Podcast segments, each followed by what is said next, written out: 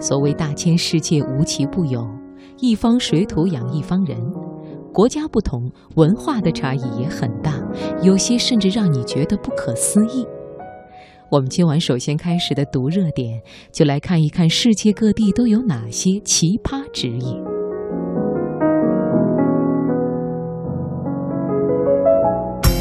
把握生活的脉搏，读出热点的精华。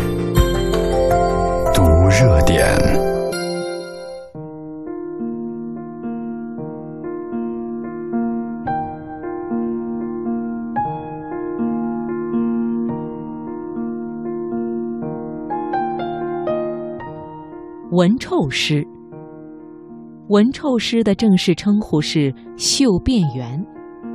日本是世界上少数对空气中的异味制定法律的国家。闻臭师的主要职责就是监测和分析空气中的异味，以支持环保工作。地铁推手。日本的大城市人口密度很大，上下班高峰期的交通非常拥堵。以东京地铁为例，它的日平均客流量大约是一千一百万人次。我们实在无法想象那里的早高峰会有多么恐怖。不过，从事这个职业的人力气应该都很大。看护宣传地球。在日本，很多商场和公司做宣传活动的时候，经常会在外面弄一个宣传气球。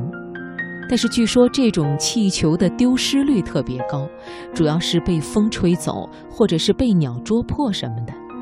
所以有人就突发奇想，雇佣专门的人看着，保证不丢。日本明星木村拓哉曾经在节目中挑战过这个工作，实在是很搞笑。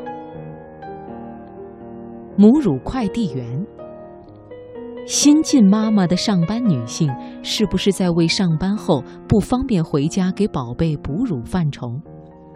印尼有一家母乳快递公司，专门为上班妈妈解决这样的后顾之忧。公司为每一位快递员都配备了摩托车，并且通过 GPS 实时监控路况，为快递员选择最佳路线。每次的快递费大约是二十一元到二十九元人民币。舍身饲蚊者，为了彻底消灭疟疾，研究人员对它的传播者蚊子的一种研究方法。研究人员只能把自己当作诱饵吸引蚊子，尤其是巴西暗蚊，只有充分暴露肉体作为饵料，它们才肯靠近。看来“舍不得孩子套不到狼”这句话在科学领域同样适用。游戏测评师，五十万年薪却不限任何学历。在荷兰某公司旗下的一个项目组曾经向外开出了五十万来招聘游戏测评师。游戏测评师并不少见，但是如此高的薪酬还是首次出现。让人意外的是，这个职业没有学历限制，无论是小学、初中还是高中学历，都有机会成功入职。狗粮品尝师，你有多爱你的宠物狗？